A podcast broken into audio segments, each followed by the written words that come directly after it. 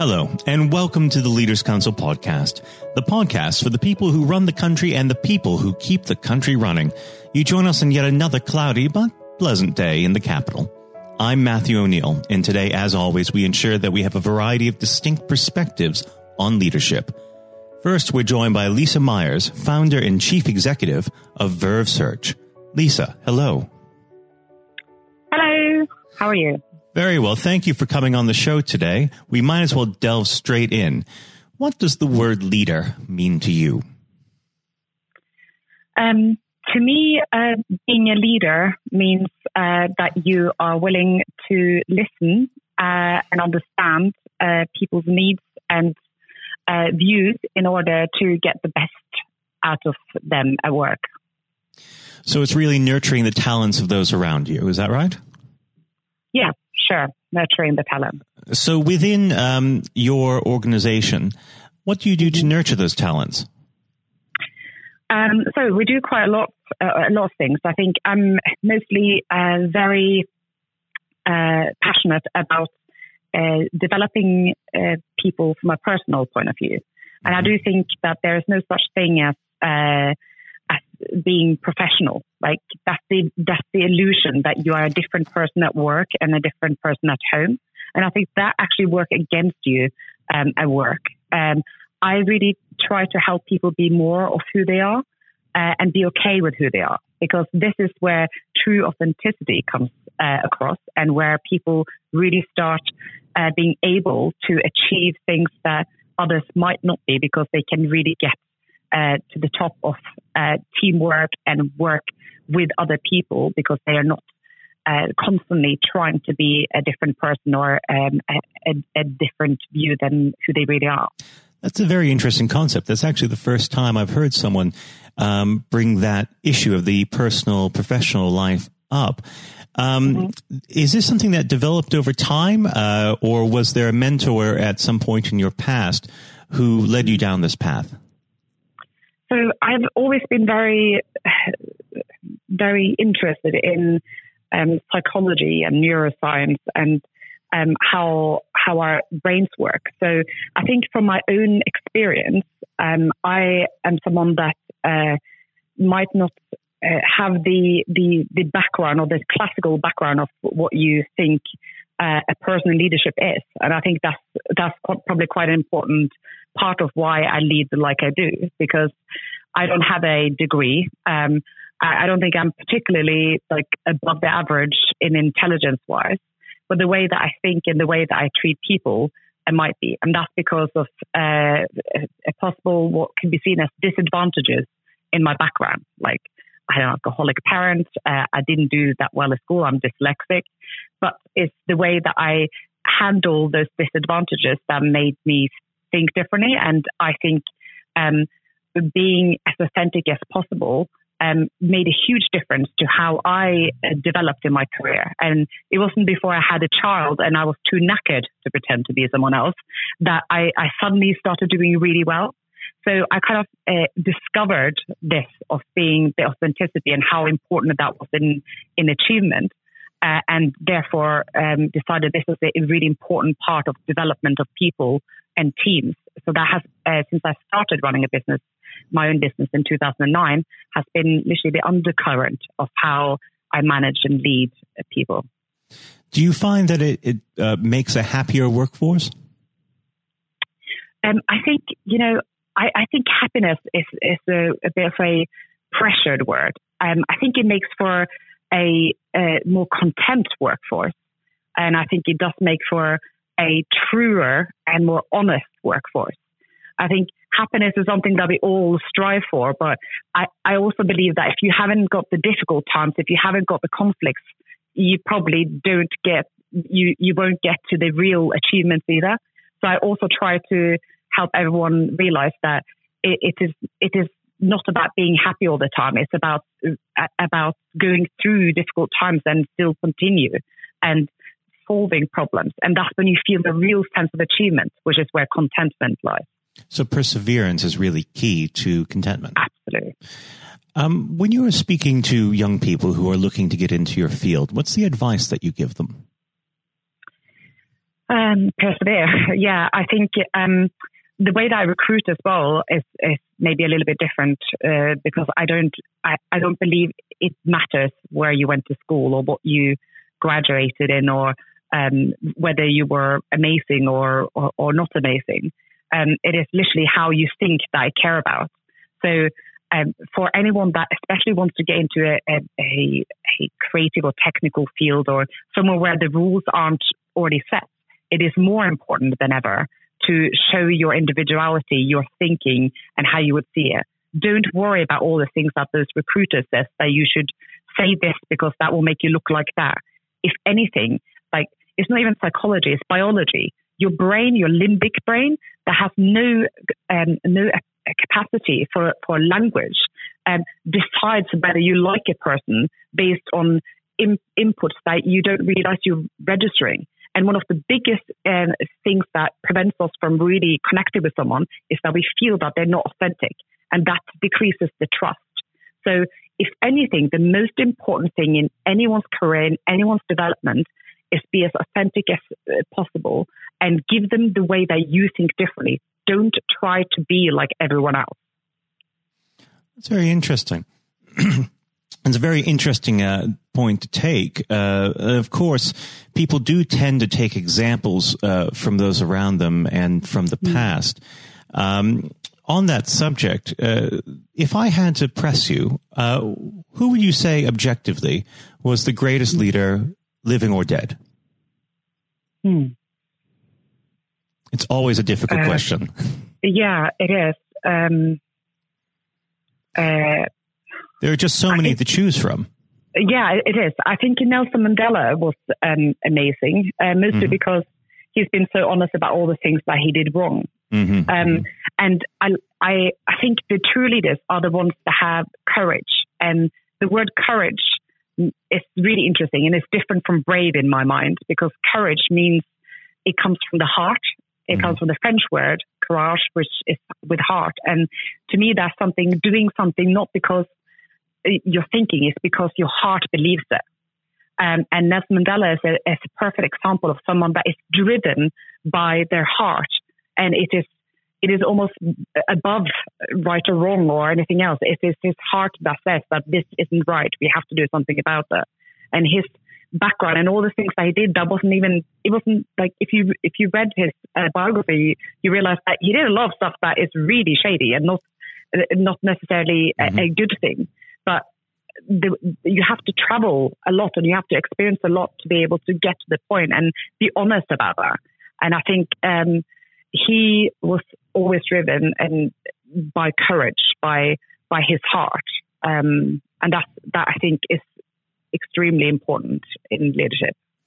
You're absolutely right. And especially with the example of Mandela, it shows us that we don't have to be prisoners of our past, do we? Yeah, exactly. That shouldn't define you. You should, I think it's, and saying should is not great either, but being defined by your past puts you in a prison. Like he talked a lot about how that is the real prison. And I know a lot of psychologists talk about this as well, and how when you are angry with someone, when you are upset about something, it's usually yourself that are suffering, not the person you are mad with or anything else. And letting go of that, I think, is a huge key for being able to achieve greatness and contentment and goodness. Now, unfortunately, we're running quite close to time, but before I let you go, what does the next 12 months have in store for Verve Search? And so we are in the last year of earnout. So I have one more year. And we sold to Omnicom in 2017. So it's a huge growth year for us. And it's some very big challenges from me on a leadership level. And I think it's going to be quite a challenge, but it's in the time of challenges that you learn the most. So I'm also very excited about all the things that I do not know yet that I will learn. Well, you have to come back on the podcast and share what you've learned with us at some point in the near future.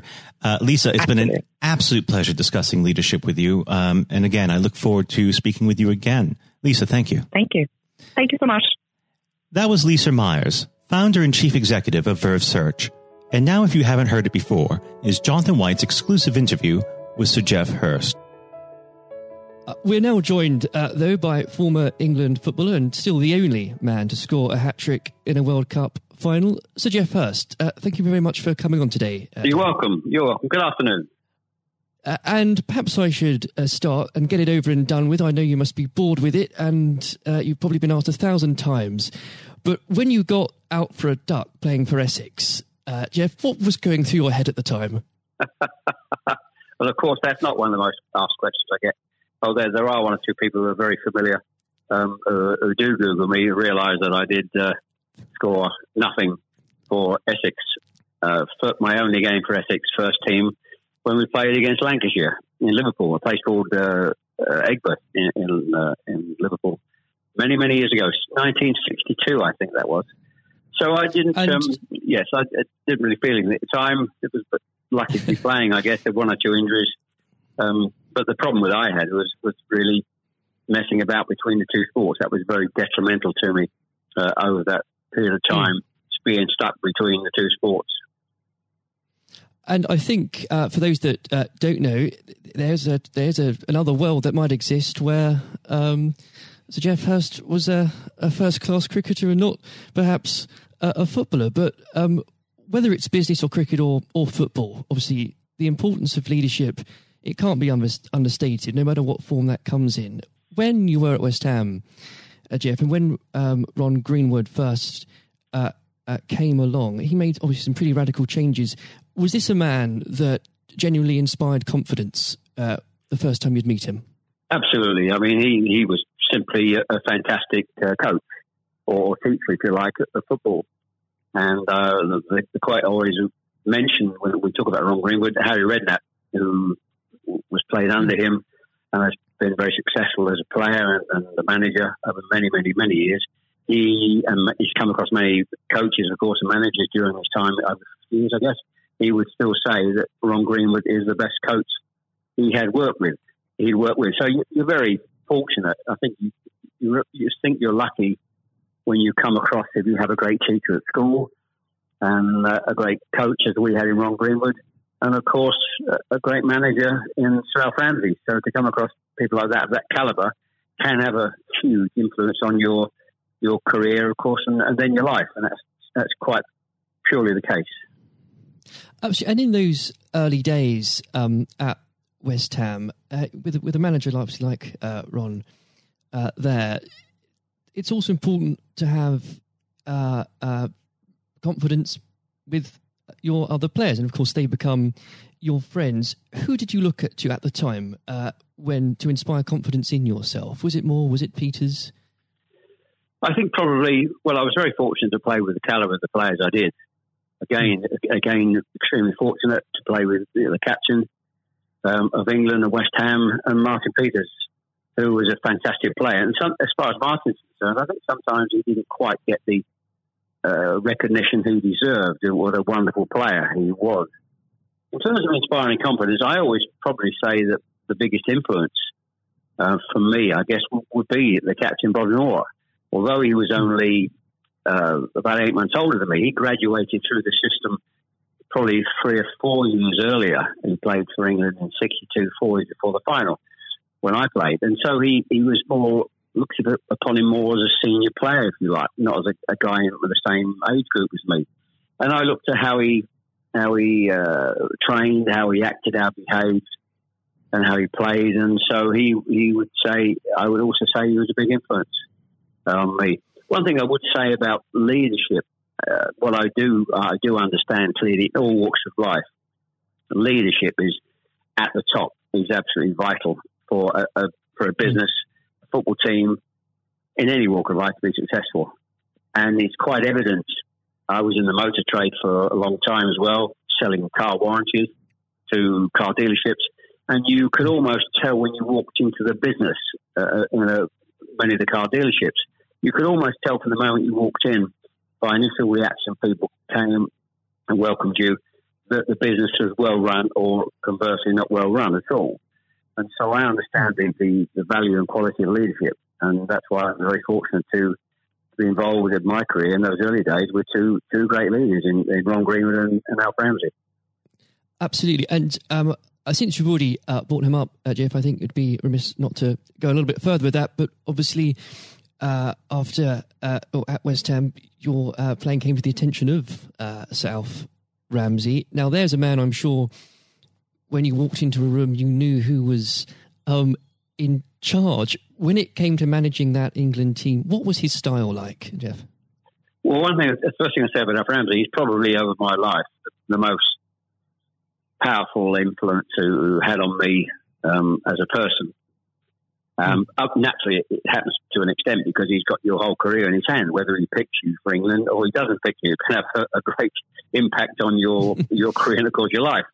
But in that era I was involved for 6 or 7 years, it was quite clear who was the boss.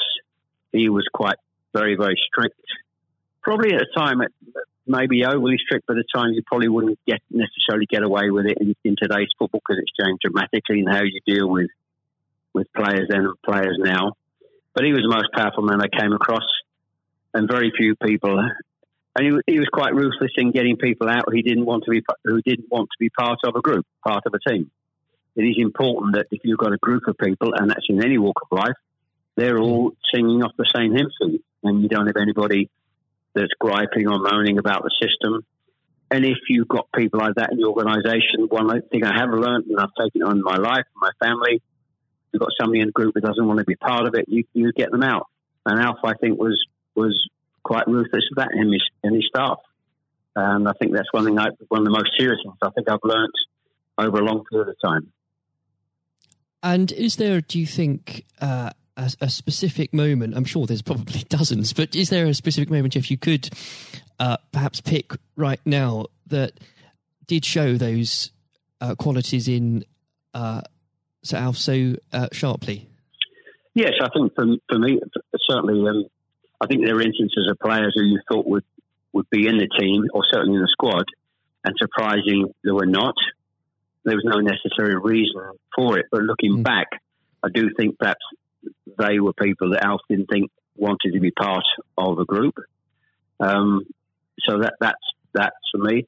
In terms of my personal view, I think that it looked prior to the World Cup that I was going to be playing in it, only a few games before I was playing, and I played with Jimmy Greaves in the game against Yugoslavia only a couple of months before the final.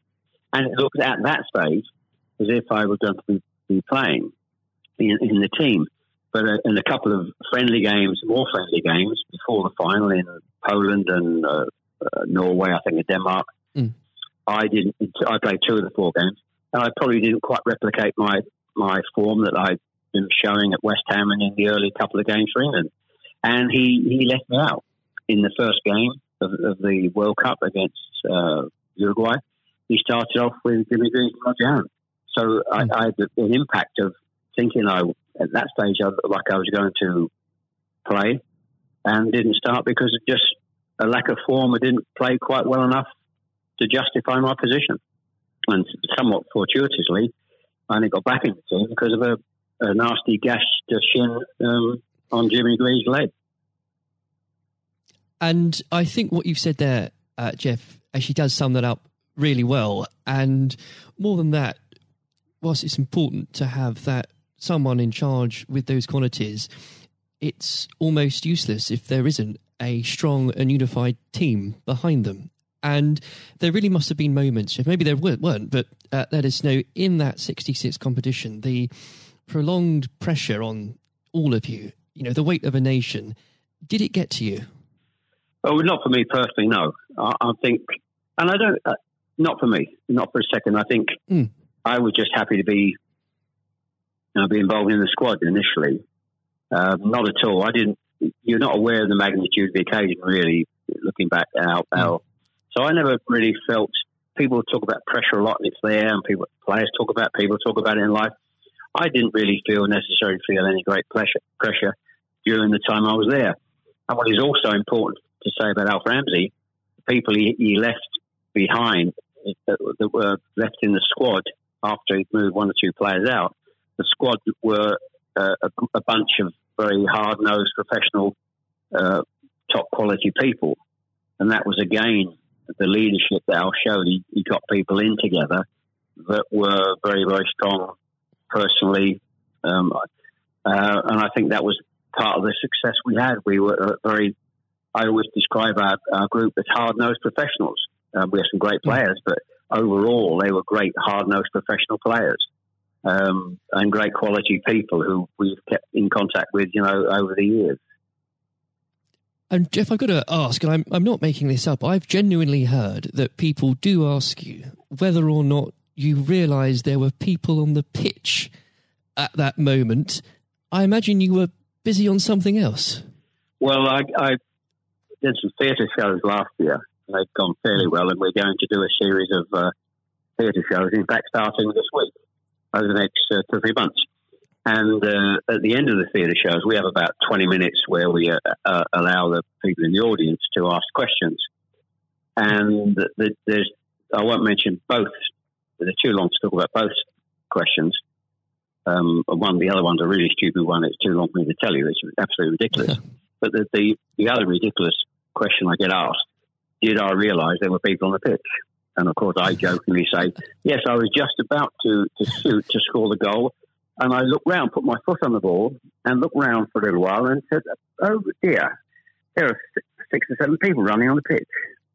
So that's, I've had been asked that once at one of the theatre shows.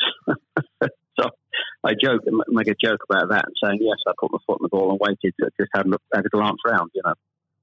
Maybe it does prove there are things such as stupid questions, really. Yeah, there certainly are. I've got another one which I won't bore you with. It's too long to tell you. I was in Jersey, or Channel Line, Jersey or Guernsey, 2 or 3 years ago, and most stupid, irrelevant questions, absolutely nothing to do with football whatsoever, which was absolutely... But I use that now because it is quite funny. Well, maybe another time then. But we... well, you want me, I can tell you if you want. You got time? I can tell you if you want. Geoff, go on, go. I think it would be silly if I said no at this point. Okay, so I was doing a dinner in the Channel Islands, 300 or 400 people, black tie dinner, guest of honour. On this occasion, I was speaking for about 20 minutes, then allowing questions from the audience at the end of the evening, and there was usual football questions. And then all of a sudden, I heard somebody at the back who asked a question. I didn't quite hear what he said. He didn't have the microphone with him. So I said, I didn't hear what he said. Can you please give this chap the microphone so I can hear clearly what he said? So the chap had the mic and he said, when a turtle loses its shell, is it naked or is it homeless? Right. What a question. What a question. I think that would be definitely in the stupid category, wouldn't it? So we had a laugh about that. You've got to have a patient of a saint, I think, sometimes to put up with things like that. I found it amusing. I just found it amusing. In fact, some of the audience found it highly amusing as well, so it did, make us laugh that day. If you can put up with my questions, you can probably put up with anything. But there would have become a point, though, Geoff, I think you were a young man when... Obviously, this happened when you must have realised that people, teammates, began looking at you for leadership. Is that something that occurred to you, or did you just realise that by quick, one way or the other, people actually begin to look up for you for inspiration? Well, possibly. That's never really struck me until you've actually mentioned it now, quite frankly. It's a new question. Does anybody look up to me? I'm sure perhaps there are people who pay you compliments of fans of West Ham and Stoke, and of course England fans who I think probably it would be very immodest of me to suggest I felt that somebody was looking to me for inspiration. You don't have to, but I will. It's okay for a third party to do it. Perhaps that may have been the case over the years. People look at you, and maybe it has a helpful effect. But I do think how you behave and set examples on and off the pitch, people must realise that has an influence. how you react and behave to situations on and off the field, surely probably has an impact to younger players coming into the team latterly. And with that, looking at football today, is there anybody that you think particularly on the field or the sidelines that strikes you as someone with those qualities that you could identify in a natural leader? Current players, you mean? Oh, players, managers, anybody that you look to today, really? Well, I think some of the outstanding. I think the best example about a leader and at the moment is Klopp at Liverpool. He has been absolutely fantastic to acquire the players and get them to. Their attitude is absolutely fantastic. They're great players, but there's more than just being good players in football. It's a good player with a fantastic attitude, and their willingness to work for each other and the team is absolutely outstanding. Hence these unbelievable results. There are, and the great players not always succeed as individuals, or probably even certainly as a team if you haven't got the right attitude alongside it. And they're probably, and that comes through the leadership. That's not just luck. That's absolute leadership. He'd be the best example, of course, in football terms today, easily. And of course, but going back not that long ago, Alex Ferguson is just absolutely. You've got to take him as the first example because Klopp's only done this over a short period of time. But if you look at the 25, 26, 27 years that Alex Ferguson did with Manchester United, and subsequently since he's gone, how they are not doing so well. He's the best example of management we've probably ever seen, and I don't think anybody will see the light of that kind of leadership again. It's absolutely astonishing. And do you think? Could you imagine Sir Alf or even Ron Greenwood managing teams today? Yes, I think so. I think, yes, no question at all. I think Ron Greenwood, the answer, straightforward answer is yes. Answer. The straightforward answer is yes. I can elaborate as much as you want, but the straight answer is absolutely categorically yes. And with, I know if we could talk about this probably for the next hour or so, but I'm conscious of the time. Looking back through your playing career, perhaps especially your time for England, who was it that struck you more than anyone else on the pitch that displayed qualities of not just leadership but companionship and level-headedness that you think that have stuck with you all these years later? Well, I think I was very fortunate, and I wouldn't pick any one player out. I think looking at that, so many, and that's why we were successful, because we had so many showing all those qualities that you just mentioned throughout the team. I think that was outstanding, and it's an opportunity to talk about all of them in that breath. And there was nobody, and going back from an earlier question for me, that all hard-nosed professionals, good teammates, good socially, and that's why we kept in touch with each other on our golf days every year up until about 5 years ago. Of course, with the sadly dwindling numbers, we still got on. Our wives got on all together all those years later. It didn't just finish after '66. That reunion, that camaraderie, that team spirit. Getting on with each other lasted for a long time, and I wouldn't. And when you put those questions and how you categorise those, I would pick every one of the 11 players who you put in that category that were like that. There was nobody else; they were all outstanding, and I think that was a big part. I can't stress how big a part that was, and I've said that many times for the success of the team. We had some great players. We had some great players, of course. But without the attitude alongside that, going back to an earlier question, we wouldn't have been as ultimately as successful.